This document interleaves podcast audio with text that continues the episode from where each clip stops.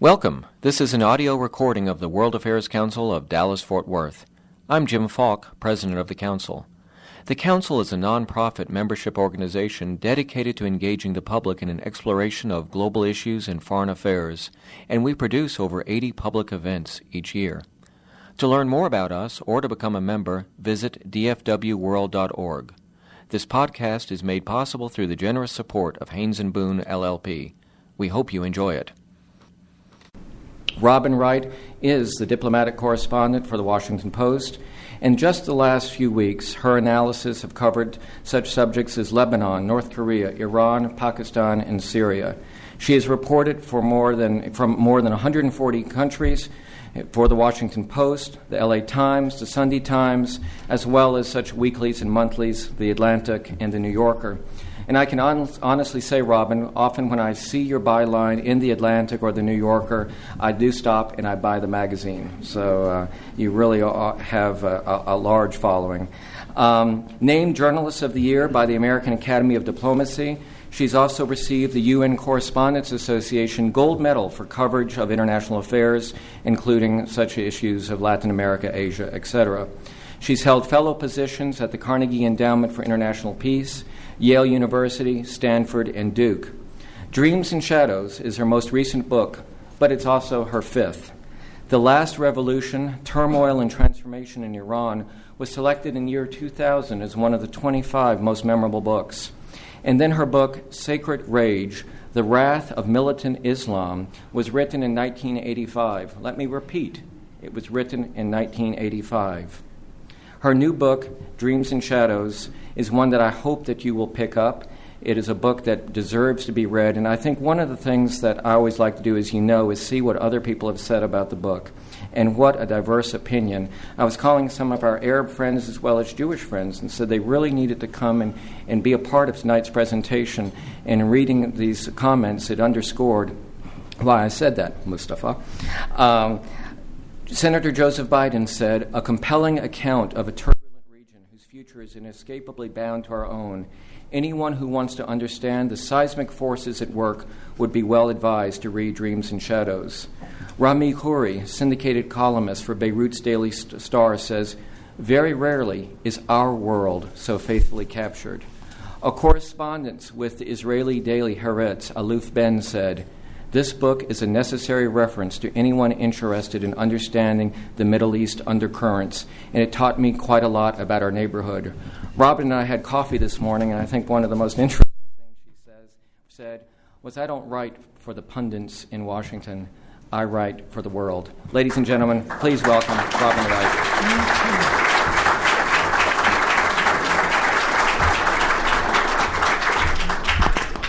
Uh, thank you very much, Jim. Uh, a woman normally does not admit to these things, but I just want, for the record, all of you to know that I was Robin Wright first. uh,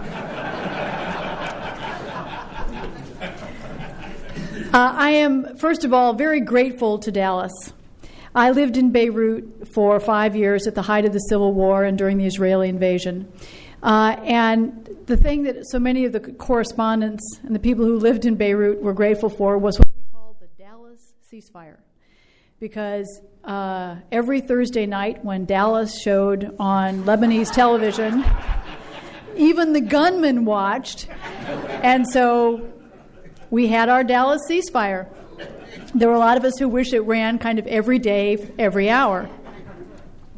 Uh, I wrote this book because after covering the region for so long, uh, it became clear to me that the United States didn't understand what we were getting into in Iraq. We relied on a group of exiles led by a man named Ahmed Chalabi, who had not lived in Iraq since 1958 and he'd left as a teenager. And we relied on him to be our guide into what was happening inside Iraq. So I decided that I wanted to go back to the region and, and travel from Morocco in North Africa across to Iran on the Persian Gulf to all 22 Muslim countries and Israel to get a sense of what really is happening inside the Middle East. Now, I first landed in the region on October 6, 1973, which was the day the Fourth Middle East War broke out. Um, I've covered all six wars in the region since then, as well as several of the revolutions and uprisings, to the point that my father once said to me, I was so unlucky in landing in places where wars immediately broke out that he was never going to go to Bermuda on vacation because he went with me because he was sure there'd be a coup d'état. Now, when I landed in the Middle East, the price of oil was $3.12 a barrel. Oh, aren't we nostalgic? Don't we wish that it was $12.12 a gallon these days? I have seen so much of the turmoil in the region since that day. Uh, I lived in Beirut, as I mentioned, uh, at the height of the Lebanese civil war. I stood in front of the U.S. Embassy hours after it was blown up in the very first terrorist attack by a Muslim extremist and watched as rescuers picked through tons of mangled concrete and steel, looking for little bits of human body to put in small blue plastic bags, hoping that the pieces could eventually be matched up together. Many of the people who died that day were friends of mine. I also lived in Beirut over the next 18 months as we saw a second embassy blown up by extremists, and then the Marine Compound, which to this day is the largest loss of U.S. military life in a single incident since Iwo Jima in World War II. It was the largest non nuclear explosion on Earth since World War II. Those three terrorism spectaculars marked a real turning point in the Middle East. Out of my own anguish, I set out to find out who was responsible and why people were targeting my nation and my friends. And I went to places like Iran at the height of its revolution and kept going back and back to these places where Islamic extremism was being born, uh, all the way through to Afghanistan during the Taliban. And as Jim mentioned, I wrote one of the very first books on uh, Islamic extremism, and I remember that one of the early reviewers in 1985 said, It's an interesting trend, but it's really peaked. Uh, oh, to be vindicated, unfortunately. Its explosive potential is clearly going to define American foreign policy for a long time to come. Clearly, we have not seen uh, the end of Al Qaeda, even as we claim to have made success against it in Iraq. We may not even have seen the worst terrorist attack on our interests in the region, and perhaps even not even in the United States. That's the problem we all face. But at the same time, when I be- went back to the region, I came away with a very striking impression that something else is also happen- happening in the Middle East. That there is, for the first time, some sense of promise. There is a budding culture of change emerging that is imaginatively challenging the status quo of the autocratic regimes as well as the extremists. Now, I need to tell you that I am the ultimate pessimist. I'm not the one who says, is the glass half full or, or is the glass half empty? I'm the one who says, is there really any water in the glass at all? So, when I came away from a year of going back to the region with a sense of there actually is a beginning of change, and I can't stress enough a beginning. I surprised myself more than anything else.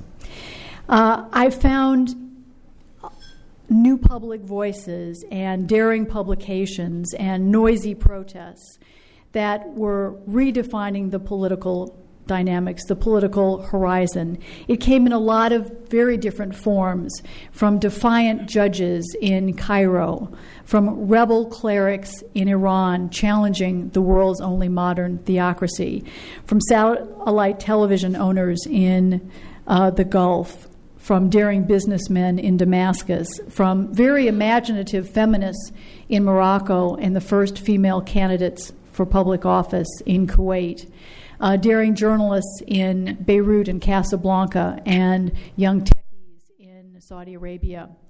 For all of them, peaceful empowerment has become the preferred means of making political decisions and producing change.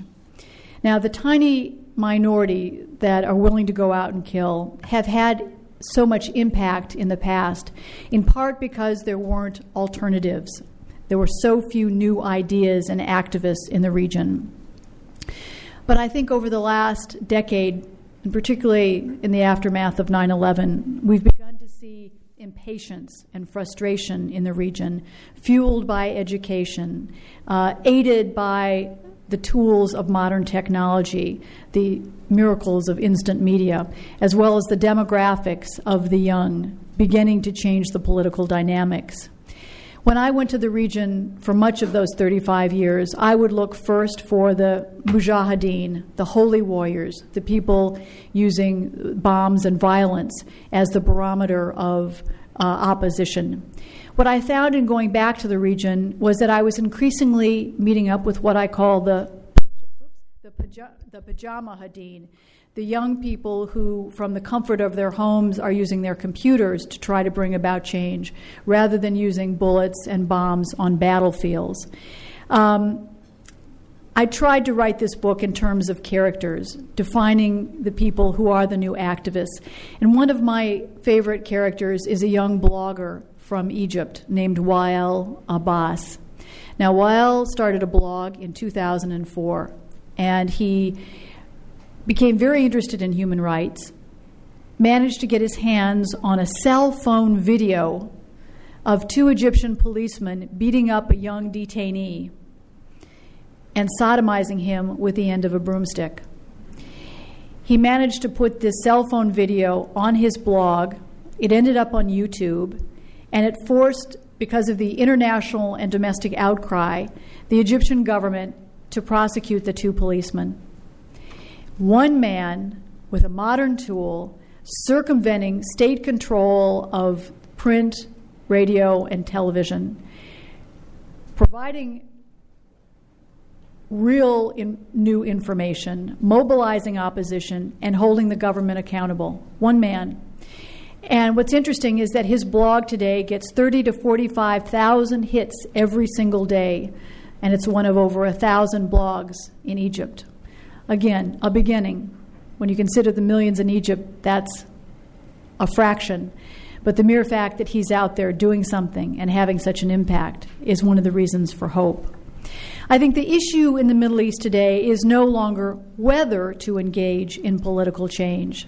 The issue really is how do you get there? And I think even the conservative Gulf sheikdoms have had to respond, sometimes in an attempt really to preempt change, but even in countries like Saudi Arabia, you've seen the first election for local councils. Um, now, in typical fashion, they set up a system where you can elect, uh, the local elections are for men only, and they elect only two thirds of the seats. One third are appointed, and of course, to effect any change, you need two thirds plus one. But they have accepted the idea of an election. In nearby Kuwait, they've gone one step further, and over the last two years, given women not only the right to vote, but the right to run for office. I think what makes this era different are the activists now trying to hold governments to account. They are no longer limited to the intellectual elite. And the numbers engaged, especially when you compare them to the small cells of suicide bombers, are really quite striking. During the years I lived in Lebanon from 1980 to 1985, violence was the basic means of political expression about virtually everything, and I mean everything. I went to see a movie once, and instead of applauding at the end, three men got up and fired their guns into the air as the rest of us dove under our seats. Uh, went in to fire into the air uh, after a wedding. Uh, if you got stuck in a traffic jam, people would stick their hand out the window and fire into the air. What was so striking in going back to the region was the way in which after the assassination of Rafiq Hariri, a quarter of Lebanon's population turned out on the streets of Beirut to demand peaceful change, to demand the resignation of the government, to demand the withdrawal of Syrian troops, to do what the United Nations, the United States, the major powers of the world had been unable to do. After six weeks of protest, the Syrians agreed to withdraw and the government resigned. Now, Lebanon has gone through a lot of ups and downs since then, but what's so striking, even about the recent violence, is the fact at the end of the day, all sides got together to prevent the renewal of a civil war. Uh, and there, it's not unique. It's one sees this in a lot of different forms in the Middle East today. The after the uh, three hotels were bombed in Amman, hundred thousand Jordanians marched on the streets of Amman shouting against Al Qaeda, "Burn in hell." These were not the old rent a crowds one saw in the old days. Uh, more than 2,000 Muslim intellectuals signed a petition calling on the United Nations to sponsor a new treaty that outlaws the use of religion as a mechanism to mobilize uh, political opposition or to incite violence. They proposed that the UN form an international tribunal to try what they called the theologians of terror and the sheikhs of death, who provide cover for terrorism. The president of Senegal, two months ago, uh, in front of the 57 members of the International uh, or the Islamic Conference Organization, said that the era of jihad must end, that Muslims must not allow the extremists to drag the Islamic world into a war with the West. The King of Saudi Arabia again two months ago, called not just for a dialogue that we've heard a lot about between Islam and the West, but a dialogue between Christians and Muslims and Jews. That's a very important thing. Now, when I went to the region, um, uh, one of the things I looked for were the agents of change because a friend had said to me the problem with the Middle East is that there are no Lech Walesas, there are no Nelson Mandelas. And so I went in search of them. And I want to tell you about a few of the characters that I found because I think they illustrate in a human way what's happening in the region. One of my favorite characters is the Nelson Mandela of Syria. This is a man named Riyad Turk who has protested the rule of the Assad family and gone to jail over and over and over again. And Riyad, the third time he was picked up, was held in a room the size of an elevator shaft. No window, no bed, no furniture, no toilet. He was never charged, never tried, never knew how long he was going to be held. He had no paper, no pencil, no book, no access to a lawyer, no ability to communicate with his wife and two daughters. He kept his sanity by taking the uncooked kernels of rice from his soup at night and using them to draw geometric designs on the floor of his cell. And he did that every day for 18 years. And he was 68 when he came out. And what did he do? He turned around and started protesting again. And what happened? He went back to jail. I saw him when he came out of his fourth stint a few weeks afterwards. And he's now in his mid 70s, almost legally blind, has a terrible heart problem. And what's he doing? He's speaking out against the Assad regime. So often we look at what's happening in the region in terms of our own strategic interests, and that's fair enough. But we often don't look at what's happening inside so many of these countries. In Syria, we look at it because of its meddling in Lebanon, its facilitation of foreign fighters into Iraq. It's playing the role of spoiler in the Arab Israeli conflict. But what's actually happening inside Syria is really captivating. Another of my favorite characters is a woman, an Egyptian, named Ghada Shahbender. Now, Ghada had never been engaged in politics before, never voted, never belonged to a party.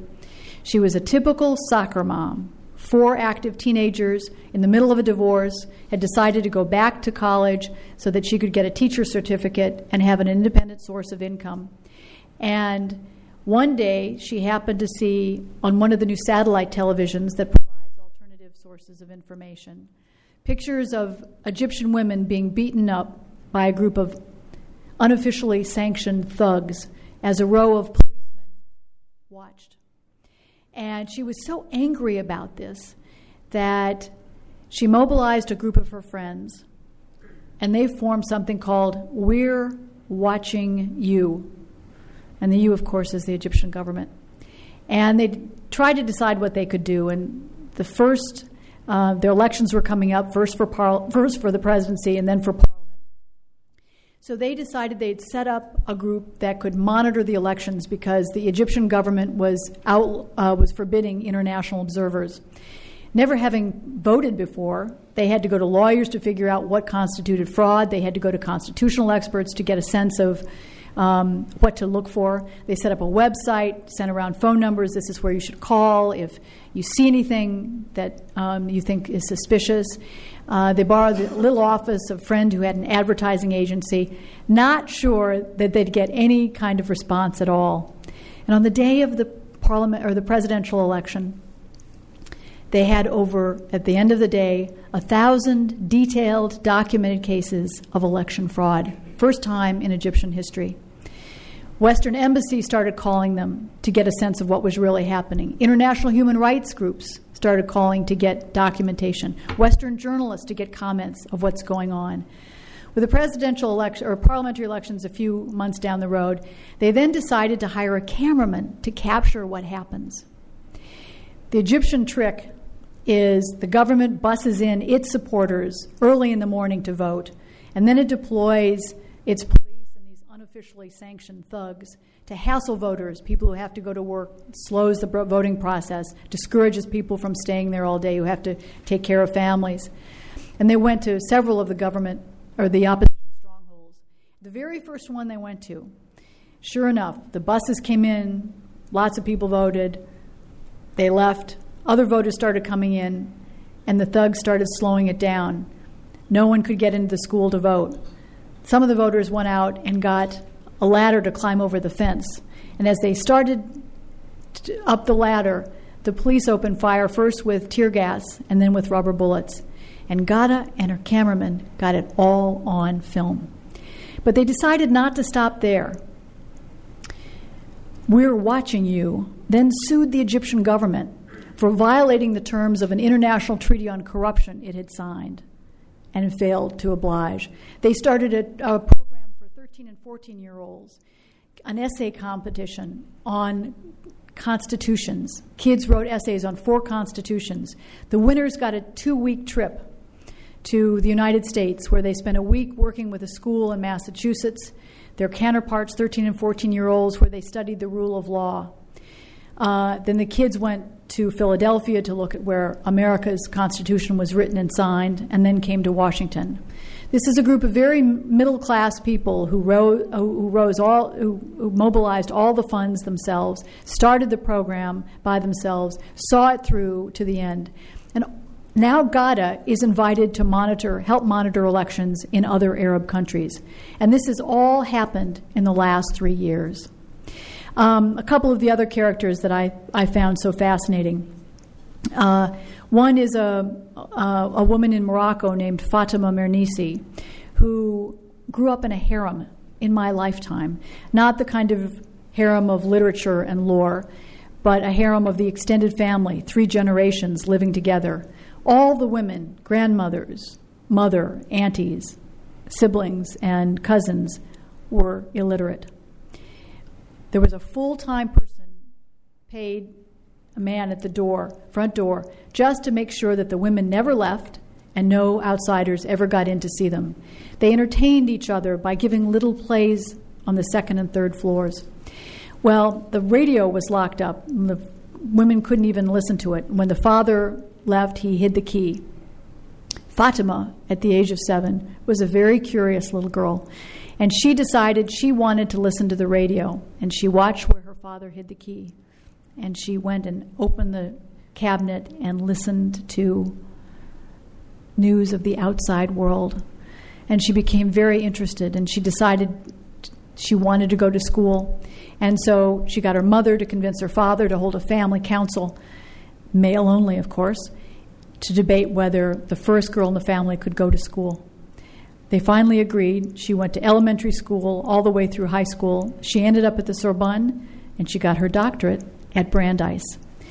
And she has subsequently written a series of books about all the traditions, the fatwa, the edicts over the centuries that have limited women's rights, not from the time the faith was founded, but all the things that have been added since then. She wrote a classic book called The Veil and the Male Elite. And today she's the Arab world's leading feminist. Um, another of my famous, my favorite characters, just to show how much diversity there is in Iran, in, in the Middle East, is a cleric in Iran named Hadi Khamenei.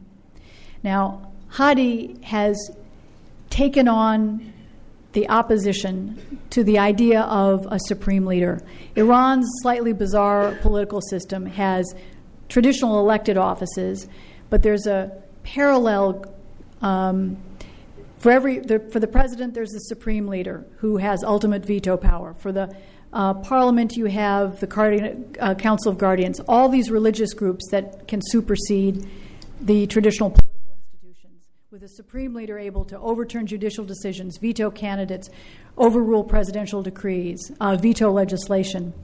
So Hadi has argued in seminaries and universities and public fora that there should be no one above the rule of law, that everyone, including the supreme leader, must be elected in popular votes, uh, that everyone, no one should be above the law.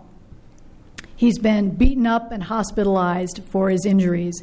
He wrote op ed uh, editorials only to see those newspapers banned.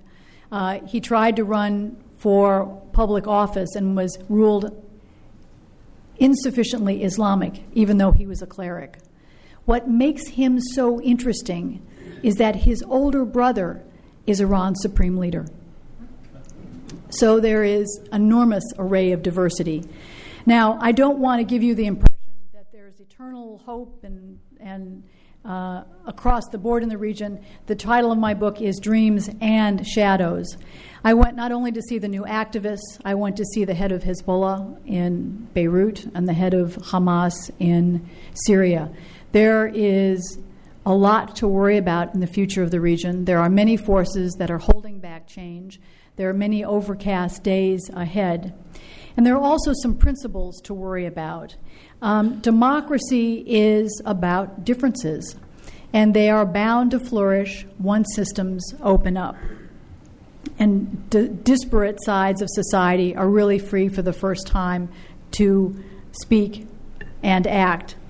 In a region rife with minorities, opening up political systems also endangers deepening the very problems it's meant to solve. And opening up political space doesn't guarantee who will fill it, which is what we've seen happen with Hamas in the Palestinian Authority. Uh, I think the period ahead is will witness an uneven contest between what I call the three crats the Democrats, the autocrats, and the theocrats. The Democrats have the least experience, the most limited resources, and the biggest struggle ahead. The autocrats hold the national treasury, they have no intention of sharing power, and they control the security forces who can harass and limit the activists. And the theocrats have believe they have a mission from God and a flock of the faithful to tap into. It's going to be an uneven battle from the start. And nothing is going to happen quickly either. It's ta- I'm talking, um, even those in the region who talk about change, talk about it in phases, in uh, years, uh, in, in decades. Uh, it will often look more like participatory despotism than participatory democracy. And there's also a danger that all the factors contributing to change uh, will make the region susceptible to greater turmoil in the short term. The stimulants of change actually pose some, sta- some hazards. One of the major engines of change in the region is youth, for example. The Middle East has witnessed a sevenfold explosion of population over the last three generations, from 60 million people in the 1930s to 415 million today. The majority of those people. In some cases, 70% are below the age of 30. And all of them are interested in, even hungry for political change. Yet, as governments are increasingly unable to provide education and housing and jobs, there's a real danger that this group of young people, one out of three who is unemployed, the largest youth unemployment rate in the world, will be susceptible to the appeal of extremists. Now, I really want to open it up uh, to your question, so I'll conclude with one, you know, final um, brief thought, and that is that um, I think the Middle East, over uh, for the rest of my professional lifetime, will unquestionably continue to be the world's uh, preeminent challenge and cause for anxiety. It will threaten our security and uh, often drain our resources far beyond ways we are willing to spend. Not al- always by choice. This will be the part of the world where our foreign policymakers will have uh, will have to devote the most attention. And yet, even as the war in Iraq drags on, even as it makes many people in the region nervous about democracy because of what because Iraq has is now no more able to provide electricity or jobs today than it was at the end of Saddam Hussein's rule. The majority of people in the Middle East really do want the kind of change that has swept the rest of the world with the demise of democ- with the demise of communism in Eastern Europe and military dictatorships in Latin America and uh, the end of apartheid in Africa. After my travels, I concluded that what is most inspiring about the region is not what dreams we have for the people of that region, but instead what aspirations and goals they really have for themselves and are willing in ways that always surprise me with their bravery, willing the actions they're willing to take themselves to achieve it.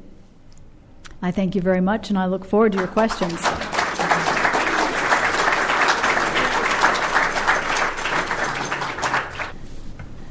Is it true that in Egypt there was a singer named Youssef who was an activist? And is she still going on? A singer named Youssef? Youssef. Yusuf is a man's name, and it actually means Joseph in Arabic. But that's her last name. Youssef. Y O U S S E F. I know how to spell it. I don't. I don't know this singer. No, that's all right. I just hope that there are more like that. Well, there are, you know, an extraordinary array, and as I said, I'm always uh, amazed at where we find people and in unusual ways. I, I have one as, as well. One of the things we've been reading about is how the United States has been, except in the case of Iraq, somewhat moved out of some of the discussions, like what's happened with Israel and Syria. Could you comment on the role that the United States is playing in some other areas? Uh, I actually did a piece for the Washington Post a couple of weeks ago about how just days after President Bush got back from the Middle East, the Middle East was really moving on beyond the Bush administration. It was very striking that on the same day you have the Israelis and the Syrians acknowledging that they're engaged in talks indirectly through the through Turkey, and then you have Qatar overseeing talks uh, between the factions in Lebanon to make to to end the standoff there. Um, Egypt is playing the role in trying to broker between Hamas and Fatah. And I think that one of the problems is you're dealing with a lame duck administration uh, that doesn't have the clout it did earlier. Uh, but you're also, I think, faced with the um, uh, the sense that there is not a lot of momentum, that there's a kind of sense of lethargy. No one I know in Washington is very optimistic that the current U.S. effort to uh, broker peace between Israel and the Palestinians is going to be fruitful by the end of this administration. I think the best we can hope for is for the process for a process to be put in place that the next administration can inherit rather than have to start from what usually happens with a new administration. Robin, a um, couple of things about Iran. Uh, you write a fascinating background about how Khomeini actually came to power, the, the things that happened in writing that constitution. Give us some sense of that. And then, secondly, I know you interviewed the current president, uh, and you have some very strong opinions about him personally and where he's coming from. So, be interested in that both in Iran. Let me address the second first on the question of President um, Ahmadinejad. I've seen him twice, when he's uh, both times in New York when he came to speak at the United Nations. I've interviewed a lot of uh, characters, should I say, in my lifetime Idi Amin, Muammar Gaddafi, etc. You put them all on a scale, one side of the scale, and you put Ahmadinejad on the other, and uh, Ahmadinejad is by himself far scarier to me. Uh, it's hard to, to find the right kind of adjective to tell you that he's chilling or that he's you know difficult or narrow-minded. But I'll tell you an anecdote that helps helps understand. Uh, one of the times I saw him, I was one of 30 members of the Council on Foreign Relations uh, who had dinner with him. And we all deferred the first question to Maurice Greenberg, who is a noted American industrialist and whose family uh, who lost several members of his family in the Holocaust, and he survived it. And Maurice said, you know, to Ahmadinejad, how can you deny the most well documented case of genocide in human history? And Ahmadinejad turned to him and said, How old are you? And Maurice said, 81. And Ahmadinejad turned to him and said, Ah, you're alive. As if, you see, you're proof that the Holocaust didn't happen. It was, you know, how do you describe that? How do you find the right adjective? So, uh, my concern is that Ahmadinejad, during his first term in power, has brought many of his ilk into the system in a way that makes the kind of reform movement we saw from 1997 to 2005, very difficult to function. But I also think for the first time, and I, it's there won't be a, a new election, uh, another election until uh, June next year. I'm beginning to think that he may not get reelected.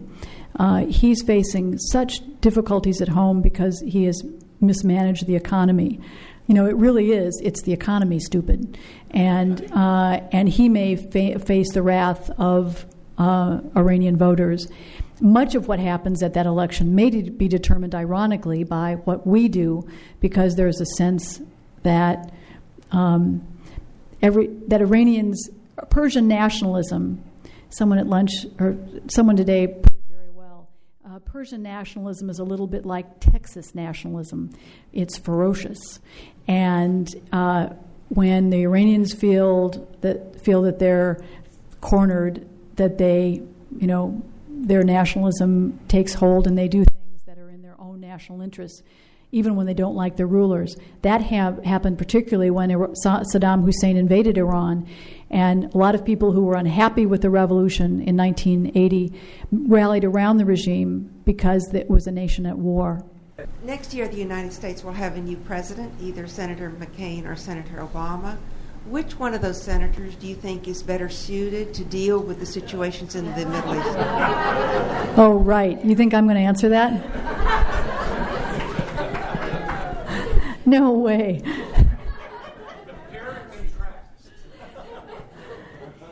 Um, you know, I don't think we know enough about their positions yet it really they've talked in terms of principles. They haven't spelled out specifics. I want to wait to see what the platforms say. Um, you know they're clearly very different positions. And uh, but i think that that at the end of the day that neither one of them when they actually get to the white house would change as much as we might anticipate or stick to the positions. I think john mccain for example would feel great pressure from congress to begin withdrawing from troop, uh, not all, not everyone, but you know, forces from Iraq. Uh, I think Barack Obama probably would feel, uh, seeing the realities on the ground, that that pulling out precipitously or too quickly um, might create instability. That he might not do as much as fast as one might anticipate. Um, you know, institutions create shape the man far more than the man shapes the institutions. That's the reality of power. But thanks for your question. But I'm a journalist and I can't weigh in. In today's Dallas Morning News, there was an article published about Iraq deciding it was it was advocating using a major portion of its oil money to export its students for international uh, educational purposes. Great. Think there's any likelihood that could take place? Well, I would hope so. I mean, I think that the answers to terrorism really lie in uh, education and creating a generation that is not scared of the West, is exposed to the outside world, that can lead its country because they know whether they have the skills in engineering or or, or political science, uh, how to write a constitution, you know, um, young law professors, that that's really where we find a lot of the answers, that we need to help create alternatives to the madrasas and the extremists. Because state educational institutions in so many of these countries are not used well. I also think, in that vein, that the United States would be far better served if we used our aid, often which goes to help security or military um, in allied countries such as Egypt, we would be better served using a lot of those resources um, to fund, you know, good education programs and uh, alternatives. What's going to stop Iran from completing a nuclear weapon? Uh. And what Uh. effect will that have on the hegemony in the Persian Gulf? And what will that effect be on the United States? Great questions. Um, you know, I think that Iran's Iran has become the regional superpower, partly courtesy of the United States, because of our intervention in Iraq eliminated one of the forces that held Iran back. Um, and they now have allies that they can manipulate in Iraq, use against us. Same is true in Afghanistan. We're in a very, very awkward position in dealing with Iran, weaker than we have been at any time since our hostages were held by the young revolutionaries. Um, on the nuclear issue, you know, this is a real conundrum.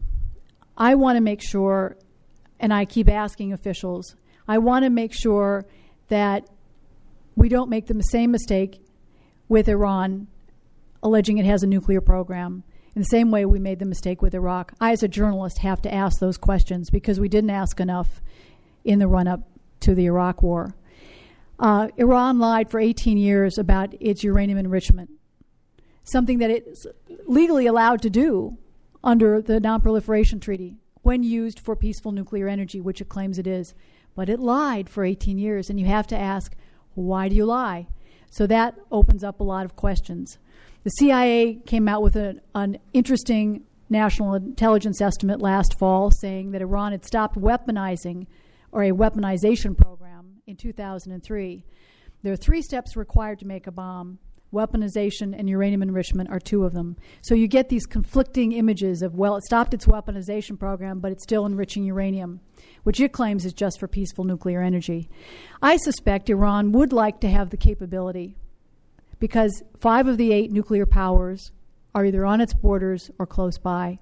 It feels threatened as an Indo European society surrounded by ethnically diverse groups, Arabs on one border, you know, um, Asians on others. Uh, no one came to Iran's aid during the bloodiest modern Middle East conflict when Iraq invaded and used wep- weapons of mass destruction, including chemical weapons. Um, so I think we may have gotten beyond the point of being able to contain Iran's capability. That's the sad truth.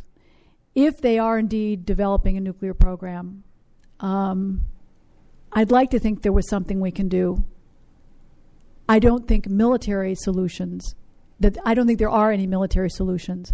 The real danger is that we would unleash that Persian nationalism in a way that rallied around the regime in the one country where the majority of people actually do want change and like Americans, which is very unusual in the Middle East. They, you know, every poll that's been taken in that country, many of them by outside groups, have shown that they like American values. They don't particularly like U.S. policy.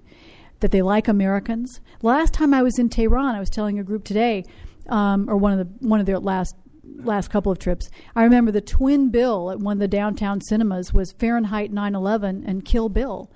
You know um, that uh, the one of the young women I saw, her version of Islamic dress was a baggy black um, uh, sweatshirt and long black skirt, and across the sweatshirt it said Planet Hollywood, Las Vegas.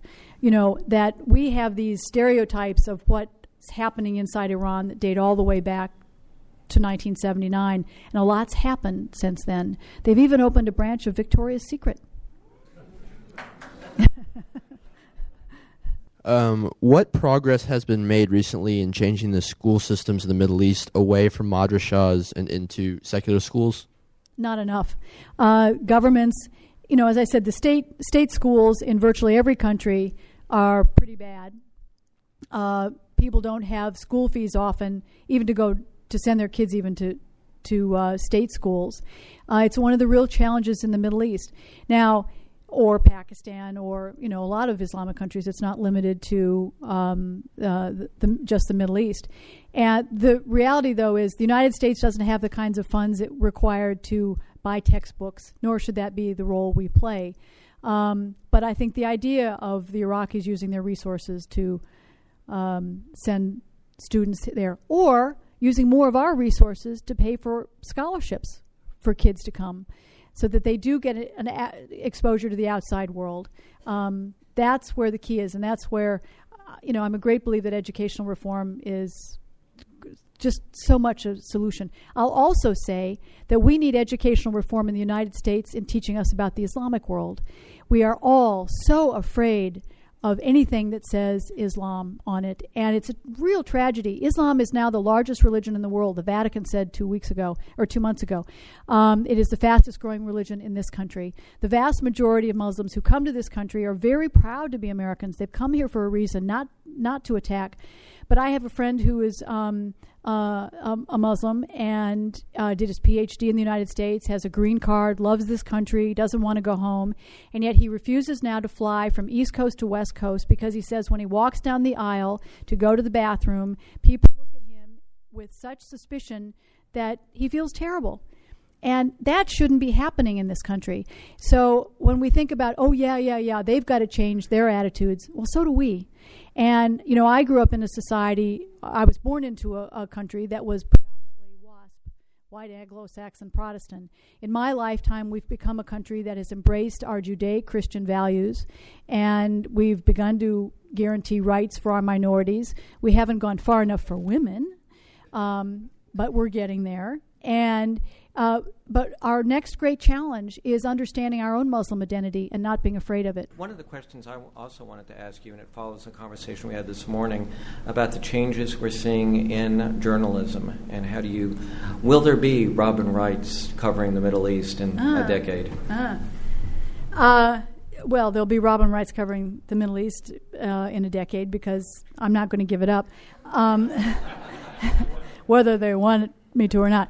Um, I'm leaving the Washington Post at the end of June. I've, I've decided to take the buyout, as over 100 of my colleagues have. Uh, 111 at, New, at Newsweek, 100 uh, at the New York Times. Um, uh, I think it's the San Francisco Chronicle that basically dismissed about a quarter of its staff. Uh, our business is changing dramatically. Um, and you know, even my 91 year old mother read the New York Times and the Washington Post on the web, and newspapers can't survive that way anymore. Um, I'm going off to write another book and a long term project, uh, write, you know, for major mag- magazines as I've done in the past. I've also gotten to that point in my life. I want, I've started thinking about the body of work I want to leave behind, and that's that's more enduring in books and magazine pieces. But journalism is changing a lot, and um, uh, one of the articles I saw today suggest uh, one of the Newsweek top uh, uh, correspondents at Newsweek predicted that the magazine wouldn't exist in five years. I think we will find, you know, there are lots of ideas about newspapers becoming 501cs, basically nonprofits, uh, because they can't they can't sustain themselves through ads anymore. The Middle East and oil. You really haven't talked about what oil has to do with the Middle East. So, Great question. And us. Yeah. But great question to end with. Um, Oh, good. Um, uh, no, no, it's a great question, and I think oil is the enemy of democracy. It's the it's the biggest obstacle, and the irony is when we ask what we can do about about it, you know, we have a lot to do with our um, our, our own self indulgence and our own dependence on on oil, our refusal to to explore alternative energy, and I'm not talking about it, you know, dwelling uh, drilling in Alaska, um, is really go- going to hurt us, I think, long term. And uh, it's very short sighted. It will make us increasingly dependent on some of the most autocratic regimes in the world, um, places like Saudi Arabia. Uh, this is, you know, with the demise of the Taliban, the country that has the worst human rights record in the world and is terrible. Women can't drive. When I go to Saudi Arabia, I have to sit in the back seat. I can't sit in the front seat of a car. Um, that's astounding. So I'm a great believer that, uh, just like I said, education is one of the solutions. So is alternative energy. Uh, nice presentation. Um, I had, I don't know if it's a question or a statement, but I was taking in a lot of the information. I think he led into uh, what I was thinking that, you know, a lot of times we get caught up in this religious goose chase as if it's the religion. Somebody reads a book and wants to blow something up.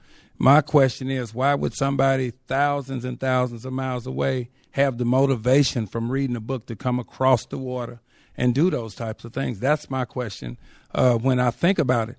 The other thing is, I think that in a snapshot, you know, trying to cover the Middle East tonight without going back to 30, 40, 50, 60 years of history that our country has had supporting dictators all over this planet uh, and, and, and helping to uh, the oppression of people throughout the, the world has led to a lot of. Remember, the first terrorists, um, if you think back in the 70s, this guy in Argentina and, and South America, there was a lot of that type of stuff going mm-hmm. on. Um, in, uh, in some of the uh, Israeli leaders, Yitzhak Rabin, Menachem Begin, Moshe Dayan, etc., all members of the Stern Gang, Irgun, Haganah, uh, blew up the Lockerbie in Scotland. Uh, and and were, because of that issue, they didn't blow. Stern Gang well, didn't blow no, up Lockerbie. Who blew up the, the Lib- Who did? Libyans. Oh, my bad. Then excuse me. But it's the same. What I'm saying is that I think the underpinnings of of terrorism or extremism, etc., have more to do with oppression than it does with even the social conditions. I know that plays into it, but I'm talking about these extremists, uh, and we supported a lot of these guys. Remember, we went bed with uh, with uh, Saddam Hussein 30 years ago, and we knew he was bad then, and we still supported him.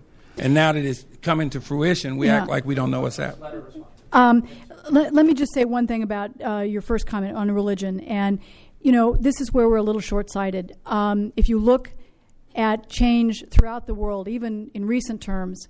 Uh, religion is often a function of political transition because people don't have other means. When you look at what I lived in South Africa for seven, er, in Africa for seven years, and was in Soweto the day it blew up, and 1976, and Mandela was in prison, Desmond Tutu, the Archbishop of Cape Town, became the leading anti-apartheid activist and winner of the Nobel Peace Prize. The Dalai Lama is the chief opponent of Chinese repression in Tibet today. Again, the, the winner of the Nobel Peace Prize, Jewish refuseniks in the Soviet Union, liberation theology in Latin America, um, uh, base communities in Eastern Europe and challenging uh, communist rule, that um, religion is often the idiom of opposition when there's no alternative because it offers values by which to determine justice and a means of mobilizing opposition when everything else is outlawed.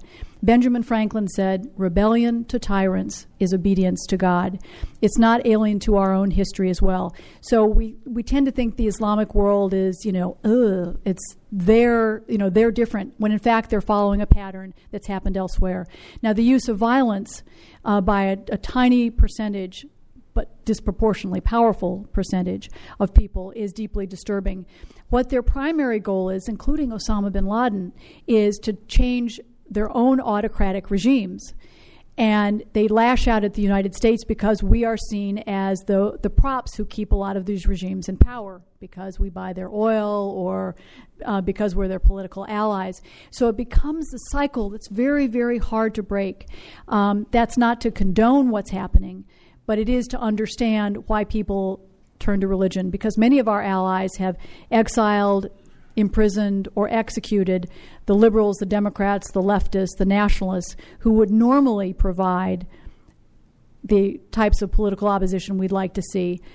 But because they're not there, people turn to Islam. And this is where um, uh, we need to at least understand why this has happened, uh, even as we condemn it. I really thank all of you for coming tonight, and thank you. For more information about the World Affairs Council of Dallas Fort Worth, visit them on the web at www.dfwworld.org.